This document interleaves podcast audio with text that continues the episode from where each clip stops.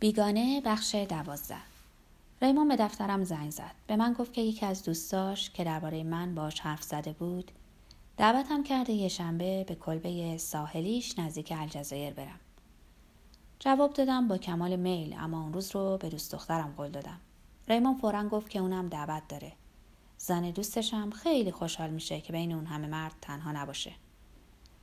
می‌خواستم فورا تلفن رو قطع کنم چون رئیس دوست نداشت از شهر با من حرف بزنن. اما ریمون به من گفت صبر کنم و گفت می‌تونسته این دعوت رو شب به من بگه اما کار دیگری با من داره. تمام روز یه درب دنبالش بودن که میون اونا برادر معشوقه سابقش بوده. اگه موقع برگشتن به خونه اونو دیدی به من خبر بده. بهش گفتم باشه. کمی بعد رئیس صدام زد. لحظه نگران شدم چون فکر کردم شاید می‌خواد به من بگه کمتر با تلفن حرف بزنم و بیشتر کار کنم.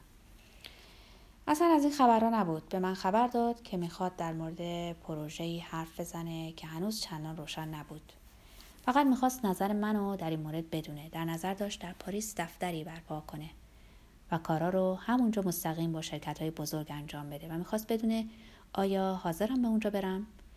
اینجوری می‌تونستم در پاریس زندگی کنم و بخشی از سال رو هم در سفر باشم. شما جوونین فکر کنم اینجور زندگی براتون جالب باشه. گفتم بله اما در واقع برام بیتفاوته. بعد از من پرسید که تغییر زندگی برام جالب نیست. جواب دادم آدم زندگیشو تغییر نمیده و به هر حال ارزش همه زندگی ها یکیه و زندگی من در اینجا اصلا ناخوشایند نیست. کمی ناراحت شد و گفت همیشه جواب سربالا میدم و انگیزه ندارم و این اخلاق برای کار کردن فاجعه است. بعد برگشتم سر کارم. ترجیح می‌دادم ناراحتش نمی‌کردم. اما دلیلی برای تغییر زندگی نداشتم. خوب که فکر کردم دیدم به من بعد نگذشته. وقتی دانشجو بودم انگیزه هایی از این دست زیاد داشتم.